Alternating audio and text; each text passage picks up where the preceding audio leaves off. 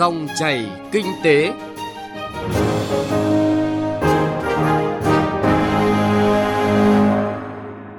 Xin chào quý vị và các bạn. Quý vị và các bạn đang nghe dòng chảy kinh tế. Chương trình hôm nay có những nội dung đáng chú ý. Những tiền lệ, thông lệ tốt thì chắc chắn là các bộ các ngành tiếp tục kiến nghị để thủ tướng chính phủ chính phủ giao cho các cái cơ quan để thể chế hóa bằng các cái văn bản quy phạm pháp luật cụ thể nâng cao chỉ số năng lực cạnh tranh quốc gia thực hiện nghị quyết 02 của chính phủ. Những điểm cần lưu ý trong công tác điều hành giá xăng dầu. Bộ Tài chính chúng tôi tiến hành xây dựng hệ thống các cái văn bản quy phạm pháp luật của thị trường đảm bảo cái thị trường vốn, thị trường chứng khoán hoạt động một cách công khai, minh bạch. Thúc đẩy phát triển thị trường vốn, gia tăng niềm tin từ tăng cường bảo vệ nhà đầu tư. Thưa quý vị và các bạn, cải thiện môi trường kinh doanh, nâng cao chỉ số năng lực cạnh tranh quốc gia không chỉ là yêu cầu thường trực của nền kinh tế mà còn là giải pháp cấp bách để giúp doanh nghiệp vượt qua khó khăn của dịch COVID-19. Do đó, triển khai có hiệu quả nghị quyết 02 năm 2022 của chính phủ về cải cách môi trường kinh doanh, nâng cao năng lực cạnh tranh quốc gia là nhiệm vụ quan trọng mà các ngành các cấp phải tập trung đẩy mạnh thực hiện trong năm nay. Bài viết của Trung Hiếu, phóng viên Đài Tiếng nói Việt Nam. Theo phản hồi của cộng đồng doanh nghiệp, nỗ lực cải thiện môi trường kinh doanh từ năm 2020 dường như bị chững lại và ít được quan tâm hơn. Nguyên nhân khách quan là có thể do các bộ, ngành địa phương chú trọng nhiều hơn tới phòng chống dịch và thực hiện các gói chính sách hỗ trợ doanh nghiệp. Vì thế, những giải pháp tháo bỏ rào cản kinh doanh có xu hướng chậm lại. Điều đáng lo ngại là thực trạng này được ghi nhận trong khảo sát và đánh giá của các tổ chức quốc tế, khiến điểm số và thứ hạng cạnh tranh của nền kinh tế Việt Nam trong nhiều bảng xếp hạng quốc tế đã bị giảm đi. Đơn cử như trong xếp hạng năm 2021 so với năm 2020, chỉ số đổi mới sáng tạo toàn cầu của Việt Nam giảm 2 bậc xuống vị trí 44, chỉ số phát triển bền vững cũng giảm 2 bậc xuống vị trí 51. Tiến sĩ Nguyễn Minh Thảo, trưởng ban nghiên cứu môi trường kinh doanh và năng lực cạnh tranh, Viện Nghiên cứu Quản lý Kinh tế Trung ương cho rằng chúng tôi cũng ờ, có sự lo ngại về cái việc giảm thứ bậc này. À, bởi vì trong 2 năm vừa rồi thì gần như Việt Nam không có cái nỗ lực cải cách nào đáng kể được các cái tổ chức quốc tế à, ghi nhận. Và đặc biệt là những cái nỗ lực cải cách thể chế thậm chí có những đánh giá chúng ta còn giảm điểm có nghĩa là giảm cái chất lượng giảm cái hiệu quả của thể chế ở đây chúng tôi không chỉ nói về thứ bậc mà điểm số nó thể hiện cái chất lượng của thể chế chất lượng của các quy định pháp luật. Thì trong thời gian vừa qua thì thậm chí có những tổ chức quốc tế đánh giá là chúng ta giảm điểm. Và đấy chính là cái lý do dẫn tới là chúng ta giảm cả thứ hạng nữa. Rõ ràng không thể lấy khó khăn của dịch COVID-19 để bào chữa cho việc lơ là cải cách môi trường kinh doanh, nâng cao năng lực cạnh tranh quốc gia. Bởi lẽ các quốc gia khác trên thế giới cũng phòng chống dịch COVID-19 và có các biện pháp khẩn cấp để ứng phó với dịch bệnh. Nhưng độ chú trọng quan tâm đến cải cách thể chế kinh doanh mạnh mẽ hơn. Do đó, thứ bậc xếp hạng chỉ số năng lực cạnh tranh quốc gia của nhiều quốc gia vẫn tăng lên, trong khi Việt Nam có sự chững lại. Không những vậy, là nước đi sau nên muốn đuổi kịp các nước phát triển, tốc độ cải cách của Việt Nam phải cao hơn thì mới đạt yêu cầu kỳ vọng đặt ra. Để tạo đột phá trong nâng cao chỉ số năng lực cạnh tranh quốc gia, ông Đậu Anh Tuấn, trưởng ban pháp chế Liên đoàn Thương mại và Công nghiệp Việt Nam cho rằng phải khắc phục được tư duy cát cứ trong quản lý ở các bộ ngành. Cái nguyên nhân quan trọng nhất chúng tôi cho rằng là trong thời gian vừa rồi nhiều cái chương trình cải cách được trình lên nhưng mà gặp trục trặc, gặp khó khăn. Đấy là những cái ràng buộc lợi ích của từng bộ ngành có những nghị định về đổi mới phương thức quản lý ờ, trong lĩnh vực xuất nhập khẩu chẳng hạn, tương đối cởi mở, tương đối tốt vì lợi ích của doanh nghiệp về nhà xuất khẩu. Nhưng mà gặp sự phản đối rất là mạnh mẽ từ các bộ ngành. Rõ ràng là tâm lý là sợ mất quyền, sợ mất ảnh hưởng. Chính vì thế mà các phương án cải cách ờ, sẽ gặp khó. Cho nên những cải cách trong thời gian tới chúng tôi hy vọng rằng là Việt Nam phải vượt qua được những cái cản trở này. Thì khi nào mà chúng ta vì mục tiêu chung sự cạnh tranh quốc gia lợi ích của doanh nghiệp người dân là quan trọng nhất thì khi đấy những cái cải cách lớn sâu rộng quan trọng thì mới thành công được thực tế trong 2 năm vừa qua có những cơ chế chính sách khẩn cấp giúp doanh nghiệp vượt khó COVID-19 được đánh giá cao về sự thông thoáng, thuận lợi, đưa đến hiệu quả vượt trội trong hỗ trợ phục hồi kinh tế. Thứ trưởng Bộ Kế hoạch và Đầu tư Nguyễn Thị Bích Ngọc nhận định. Chúng tôi thấy có một cái băn khoăn là có rất là nhiều cơ chế chính sách thì đã được triển khai rất là có hiệu quả tại các nghị quyết trong thời gian qua khi chính phủ ban hành để khắc phục khó khăn trong cái đại dịch Covid. Thì vậy thì hết cái thời gian đấy, hết cái đại dịch thì những cái cơ chế chính sách đó thì chúng ta sẽ triển khai như thế nào? thì chúng tôi cho rằng là những cái gì đã có tiền lệ, có thông lệ mà thông lệ tốt thì chắc chắn là các bộ, các ngành cũng như Bộ Kế hoạch Đầu tư chúng tôi cũng sẽ tiếp tục kiến nghị để Thủ tướng Chính phủ, Chính phủ giao cho các cái cơ quan để thể chế hóa bằng các cái văn bản quy phạm pháp luật cụ thể để áp dụng lâu dài.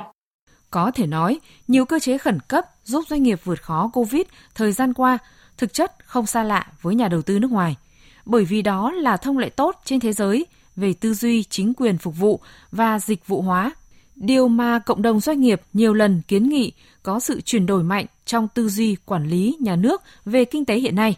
Do đó, đây là thời điểm doanh nghiệp càng cần hơn sự vào cuộc của các bộ, ngành trong cải cách quy định, thủ tục, dỡ bỏ giao cản để doanh nghiệp an tâm đầu tư, sản xuất, kinh doanh và thực hiện các biện pháp phòng chống dịch.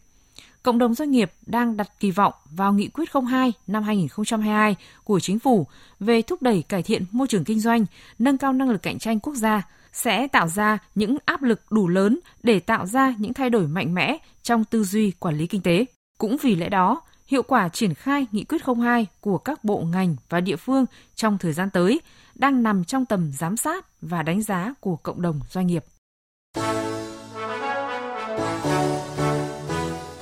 Thông tin kinh tế, cập nhật và chuyên sâu. Thưa quý vị và các bạn, tác động từ tăng giá xăng dầu tới tăng trưởng chung của nền kinh tế cũng như áp lực lạm phát đang ngày càng hiện hữu. Để giảm áp lực lạm phát, phần đầu tăng trưởng cả năm nay đạt từ 6 đến 6,5% theo mục tiêu Quốc hội đề ra thì bắt buộc phải tránh tăng giá đột biến các mặt hàng thiết yếu, trong đó có xăng dầu. Giá dầu thế giới tăng cao, những điểm cần lưu ý trong công tác điều hành giá xăng dầu tại thị trường Việt Nam là nội dung tiếp theo được đề cập trong dòng chảy kinh tế hôm nay qua cuộc trao đổi giữa phóng viên Nguyên Long với chuyên gia năng lượng Phó giáo sư tiến sĩ Bùi Xuân Hồi, Đại Bách khoa Hà Nội. Mời quý vị và các bạn cùng nghe. Thưa ông, cùng với giá dầu thô thì giá các cái mặt hàng xăng dầu thành phẩm trên thị trường thế giới cũng tiếp tục diễn biến phức tạp và liên tục tăng cao trong thời gian gần đây. Và nhiều dự báo thì cho thấy là giá nhiên liệu này sẽ tiếp tục tăng và đứng ở mức cao trong thời gian tới. Vậy theo ông đâu là nguyên nhân chính khiến cho giá dầu thế giới tăng cao trong thời gian qua và nhận định của ông như thế nào về diễn tiến giá xăng dầu trên thị trường thế giới ạ? Theo tôi thì có hai nguyên nhân chính dẫn đến cái động thái hiện nay của thị trường dầu mỏ quốc tế trước hết là những cái yếu tố thuộc về cái nền tảng của thị trường với cái tính chu kỳ ngày càng rõ rệt. À, chúng ta còn nhớ là cách đây 2 năm là cái thời điểm mà đã trở thành cái mốc lịch sử của cái công nghiệp dầu mỏ. Có những cái thời điểm mà giá dầu rơi xuống dưới không tức là giá âm. Do đó cái hiệu ứng của chu kỳ giá thấp đã tác động làm cho cái lượng cung bị giảm. Nên khi mà nền kinh tế phục hồi tức là lượng cầu tăng lên thì giá sẽ tăng rất nhanh. Nguyên nhân thứ hai là những cái vấn đề địa chính trị, những cái căng thẳng giữa nga và phương tây xung quanh vấn đề ukraine tác động rất là lớn đến thị trường dầu mỏ, khi cả hai quốc gia này, nga và mỹ thì đều là những cái nhà sản xuất dầu mỏ lớn của thế giới. Cho nên cái nguy cơ giảm nguồn cung dẫn đến những cái hiện tượng đầu cơ trên thị trường tương lai và cái sự tương tác giữa thị trường tương lai và thị trường vật lý càng đẩy giá dầu lên cao hơn và làm cho thị trường càng căng thẳng như hiện nay do đó trong thời gian tới thì theo quan điểm của tôi thì tôi nghĩ rằng cái kịch bản giá dầu cao là không thể tránh khỏi khi nhu cầu dầu mỏ chắc chắn sẽ gia tăng sau đại dịch và các cái vấn đề địa chính trị tiếp tục căng thẳng phức tạp như hiện nay các cái lệnh trừng phạt thậm chí sẽ làm cho cái lượng cung khan hiếm hơn nên ít nhất trong ngắn hạn tức là năm 2022 chúng ta cần xác định là chung sống với một kịch bản giá dầu cao. Vâng thưa ông, giá xăng dầu thế giới tăng cao như vậy thì sẽ ảnh hưởng như thế nào tới thị trường xăng dầu ở trong nước ạ? Ờ, vâng, khác với những cái hàng hóa thông thường khác thì xăng dầu là một mặt hàng mà có cái tính thương mại quốc tế cao. Hay nói cách khác là có một cái sự kết nối chặt chẽ giữa thị trường trong nước và thị trường quốc tế. Do đó thì giá xăng dầu thế giới khi mà nó tăng thì chắc chắn sẽ làm cho giá các cái sản phẩm xăng dầu ở trong nước tăng lên vì cái giá quốc tế thì nó là một cái tham chiếu quan trọng của giá trong nước và cái cơ chế điều hành của chúng ta là theo thị trường và có sự điều tiết của nhà nước và đặc biệt do cái vấn đề điều tiết giá ở mỗi nước là khác nhau cho nên là khi thị trường thế giới mà căng thẳng à, giá tăng cao dẫn đến thị trường trong nước cũng căng thẳng theo. Với các cái hiện tượng mà chúng ta có thể quan sát như là buôn lậu xăng để ăn cái chênh lệch và những cái nguy cơ về cái thiếu hụt nguồn cung và một số những cái hành vi trục lợi khác. Về tác động của thị trường xăng dầu thì chúng ta đều nhìn thấy rằng khi giá xăng dầu tăng tức là cái chi phí nhiên liệu của cái nền kinh tế tăng sẽ là cái nguy cơ đẩy lạm phát tăng lên chỉ số giá tiêu dùng tăng lên vì xăng dầu là một cái mặt hàng thiết yếu đặc biệt và điều này thì theo tôi là cũng ảnh hưởng tiêu cực tới cái mục tiêu tăng trưởng kinh tế. Tuy nhiên thì nhìn ở một cái bình diện khác, chúng ta cũng kỳ vọng rằng với những cái đất nước như chúng ta có cái hoạt động xuất khẩu dầu thô thì việc tăng giá xăng dầu cũng lại là một cái cơ hội để tăng nguồn thu từ xuất khẩu và tăng ngân sách quốc gia. Vâng, thưa Phó Giáo sư Tiến sĩ Bùi Xuân Hồi ạ, vốn là chúng ta à, đã có quỹ bình ổn giá xăng dầu để kìm giá mỗi khi thế giới có biến động tăng.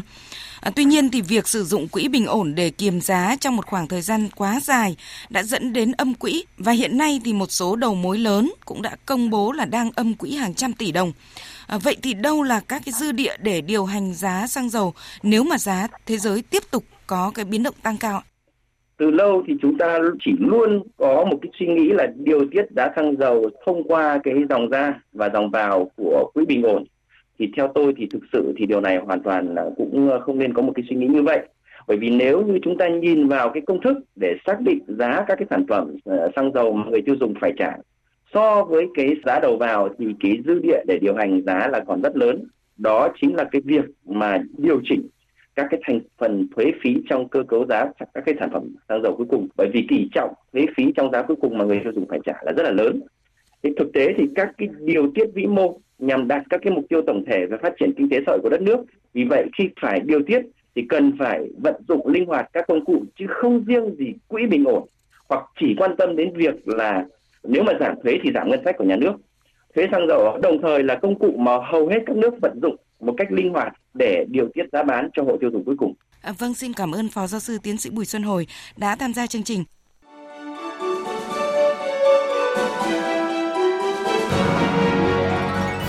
Dòng chảy kinh tế, dòng chảy cuộc sống.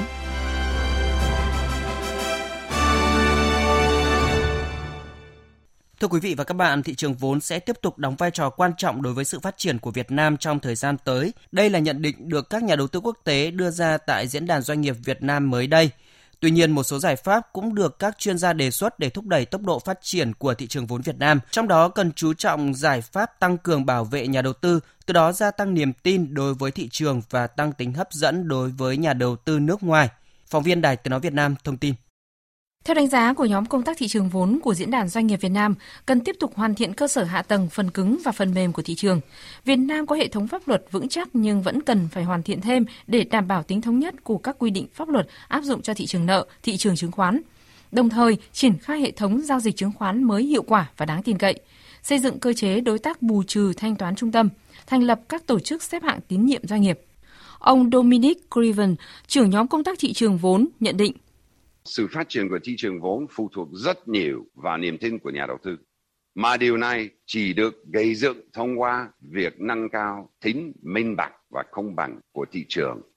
áp dụng biện pháp trừng phạt thỏa đáng đối với các hành vi vi phạm và thực thi các cơ chế báo cáo về nhà đầu tư.